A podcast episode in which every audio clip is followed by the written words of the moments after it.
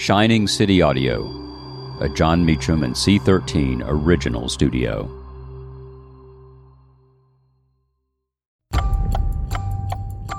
On May 17, 1954, the Supreme Court rules in Brown v. Board of Education. I'm Jon Meacham, and this is Reflections of History.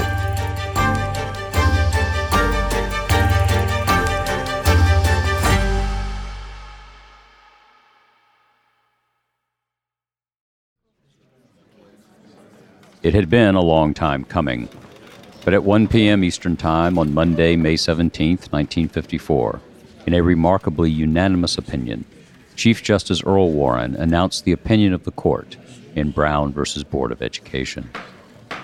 The ruling, the racist principle of separate but equal, was found to be unconstitutional. And so the United States of America in the middle of the 20th century took a step out of what Hubert Humphrey in 1948 had described as the shadow of states' rights and into the sunshine of civil rights.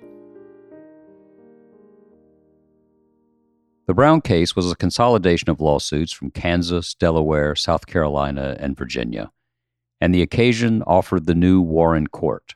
Warren, the former California governor, had been appointed Chief Justice only in 1953 an opportunity to revisit the court's infamous 1896 decision in Plessy v. Ferguson. Warren quoted a Kansas finding in the decision.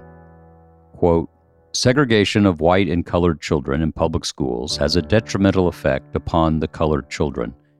The impact is greater when it has the sanction of law, for the policy of separating the races is usually interpreted as denoting the inferiority of the Negro group. A sense of inferiority affects the motivation of a child to learn.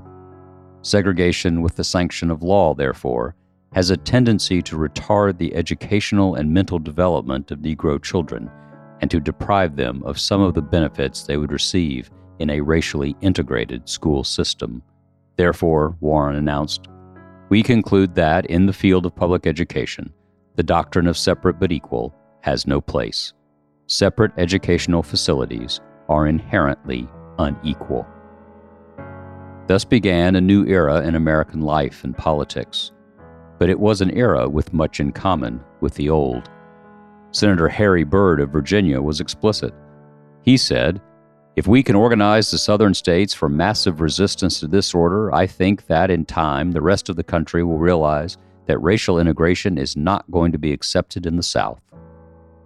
Always a feature of American life, defiance of federal authority was reinvigorated in the wake of the court's decision on this day. We live in that world still, one shaped by the claims of conscience and the rule of law, over and against the defiant designs of forces that seek to preserve an older, more violent, more constricted America.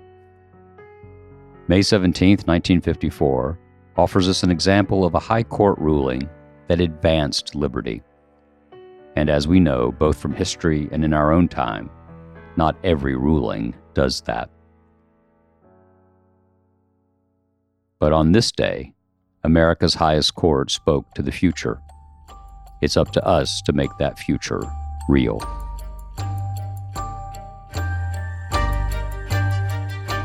Thank you for listening to Reflections of History, a creation of Shining City Audio a C13 Originals and Jon Meacham studio.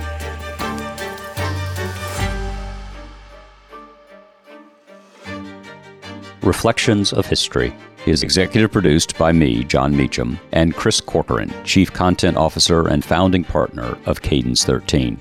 Production and editing led by Lloyd Lockridge and Chris Basil. Production assistance and operations by Paige Heimson, Andy Jaskowitz, Adam Macias, and Kelly Rafferty. Research assistance by Sarah Jean Caver. Cadence 13 is an Odyssey company. I'm Lauren Sherman, the writer behind Puck's Fashion and Beauty Memo line sheet, and I'd like to welcome you to my new show, Fashion People. On every episode of Fashion People, I'll be talking to insiders about the stuff we're all whispering between the press releases, from M&A rumors to celebrity stylist dish to the future of legacy media. Be sure to follow and listen to Fashion People, a presentation of Odyssey in partnership with Puck, available on the free Odyssey app or wherever you get your podcasts.